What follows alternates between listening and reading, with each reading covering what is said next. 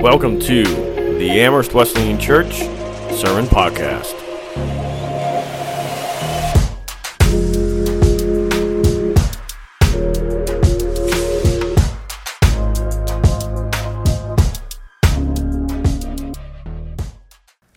Well, I've got to start this message off today um, in saying this perfect people are those people who never make a mistake, who have all the luck, who never struggle, who can handle every situation flawlessly and never need help. If you are one of those people here today, if you are a perfect person here today, I want you to know that this message is not for you.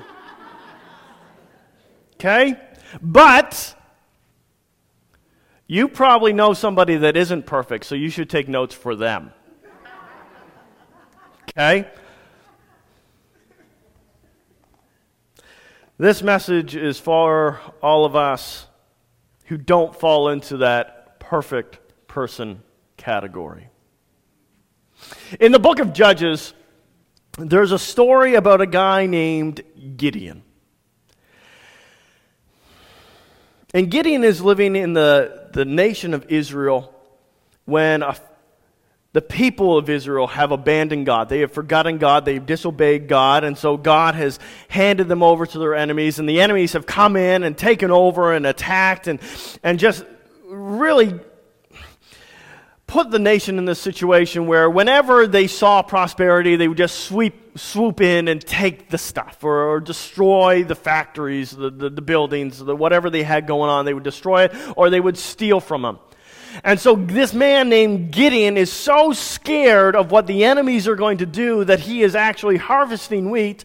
And in the process of harvesting wheat, you have to beat all the grains off of the stalks. And normally you do that out in the open air so that the wind catches the stalks and blows the stalks away and it's less of a mess. It's easier to do. But instead, Gideon is so afraid, he is such a wimp that he's actually in a wine press, which is just basically a giant tub. And he's standing inside this wine press trying to harvest and deal with his wheat, process his wheat, because he's so scared of what these other foreigners, all these enemies are going to do to him. And God comes to him and says, Hey, Gideon, I've got a job for you to do. And Gideon, being the brave man that he is, goes, Really? And he questions God. And he debates with God. And eventually he's convinced that, yes, this is God who is talking to him. And God says, I want you to go to your family farm and I want you to tear down the idols that are built there. And so again, Gideon, being the brave man he, he is, recruits 10 other guys to go with him, and he does it at night so he won't get caught. But again, of course, because Gideon is such a brave, smart man that when he goes and he tears down the idol and does it at night so he won't get caught, the next day, obviously, everybody knows it was him. This is a guy that is so good at his job that everything he does, he gets caught at. Well, he does it anyways, and everybody knows it was him, even though he did it at night. And God says, I want you to recruit an army. I want you to go and I want you to fight the enemy army that's invading. I want you to cast them out. And he goes, Great. And so Gideon goes and somehow manages to recruit 30,000 people to his army. And God sends 27,000, 29,700 of them home. He's left with 300 men. Actually, God even God sends the soldiers down to the water and says, "Watch how they drink." And the men that are there drinking like dogs are the only ones that he keeps. It's almost like God is saying, "I only want idiots for this job."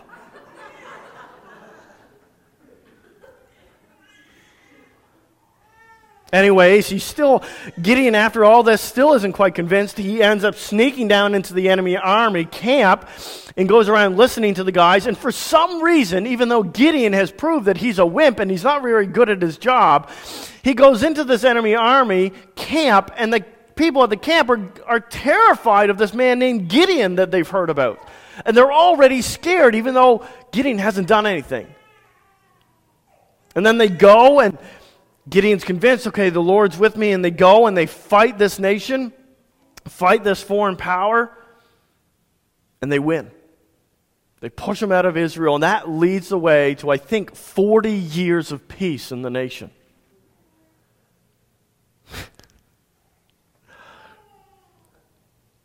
and then Gideon, being the great guy he is, manages to end his career by making an idol that leads his family and the nation into idolatry after that.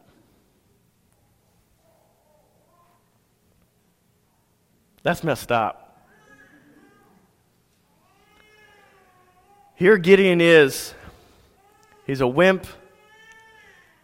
He doesn't know how to do anything in secret. He doesn't know how to do anything by himself. He, he, he's not convinced by God. He's not doesn't have this great faith. He's and he doesn't even end well. Gideon's kind of a messed up guy. And you know what? I think most of us can relate in some way, shape, or form to Gideon in that many of us have some messed up stuff in our lives too. that may be that may be that we have this addiction that we just can't seem to get rid of. It may be that we just can't ever seem to do anything right. And I mean more than just what your wife tells you. But you just feel inside, I, why can't I do anything right? You look at your past and you're just swamped by all the mistakes and the burdens. You think you'll never get through that, you'll never get past that, that those things define you.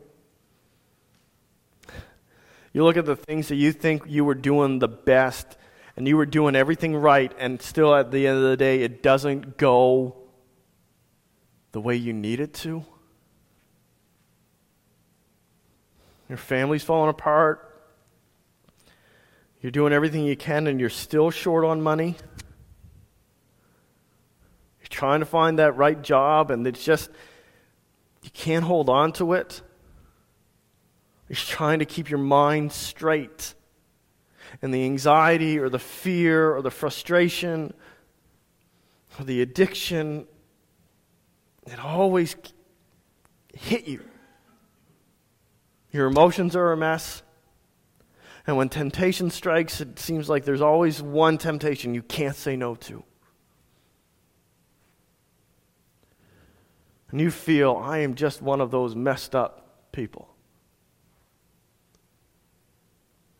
Well, as we read earlier, Judges 6:14, God calls Gideon, he says this. He says, Then the Lord turned to him, Gideon, and said, Go with the strength you have and rescue Israel from the Midianites. I am sending you. Go with the strength you have. I'm sending you. Go as you are, I'm sending you. Just as you are. Go just as you are. Don't get more strength. You don't need to collect anything. Go with the strength you have because I'm sending you. Now, there's tons of things that we can learn from this, but this is the one point I want us to hold on to today. You got this? Ready? God loves doing incredible things through messed up people. I need you to hold on to that today. God loves doing incredible things through messed up people.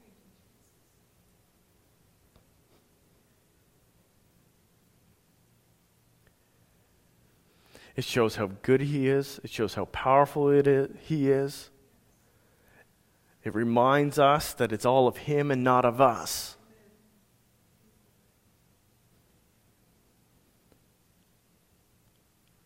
Maybe it's just because we're open to what he's up to. But God, for some reason, one reason or another, and we see it with Gideon.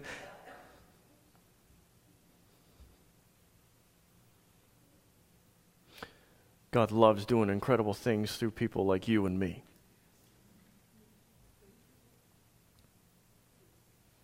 And if you're one of those perfect people here and you don't fall into that category and you look around and you're looking at all the messed up people, you need to remember that God loves doing incredible things through them.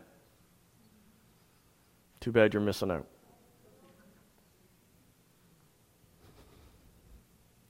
God wants to use you and me like he used Gideon and the people that are drinking water like dogs to do this incredible, miraculous thing that he could have done any other way. And he said, No, I don't want to do it that way. I want to do it through them. He wants to do incredible things through you and me, as messed up as we are. He wants to create resilient families of honor. He wants to save people from poverty. He wants to give hope to those who are consumed by fear and desperation. He wants to fill your teens' lives and hearts with real, not manufactured, not fake, not shallow, but real confidence and faith. He wants to give your kids clarity and certainty in a world that wants to rob them of all of that foundation. He wants to fill us with love and confidence and faith to outlast all of the fear that is spread every day of our lives. He wants to see people saved from their sin. He wants to see people transformed to be more like Jesus. He wants people to follow Jesus. He wants to create a community that is filled with peace and meaning instead of fear and hate and aimlessness. He wants to take back what the enemy has stolen. And he wants to do those incredible things through you. So, how do you do it? If God's the one doing it, what is our part to play? Are we just supposed to sit here and then just let him do it? Like, like what is our role to play? What was Gideon's role to play? Well, sit down. We've got, we've got six steps of how to let God do incredible things through your life. You ready? There's not six steps, there's one step. Are you ready? When He calls you to do something, say yes.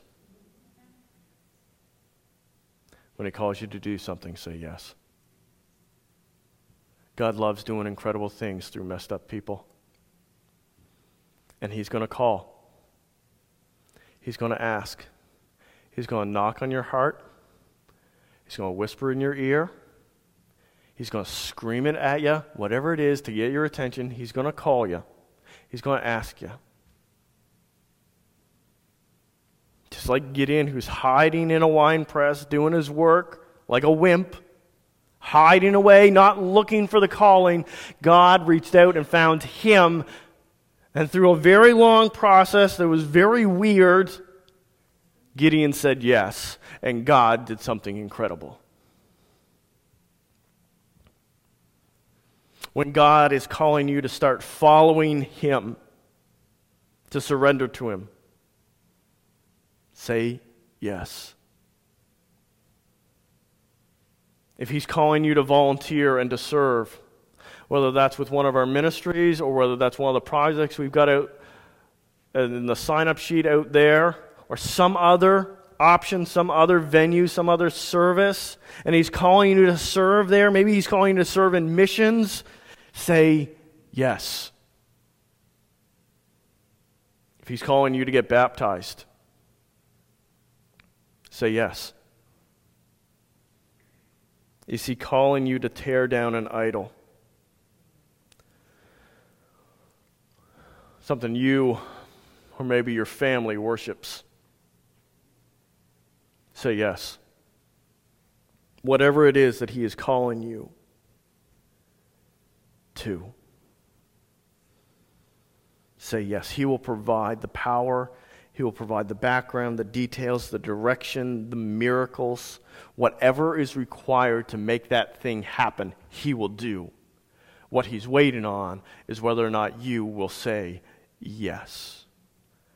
Because God doesn't want to just do it on His own, because He loves doing incredible things through messed up people. Through you and me. The people who are sitting next to you.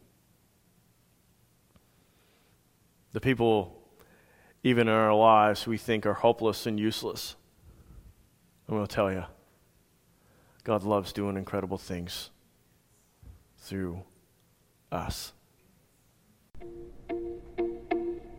Thanks for listening and being part of our church and joining us in this journey to become down to earth people following Jesus in down to earth ways.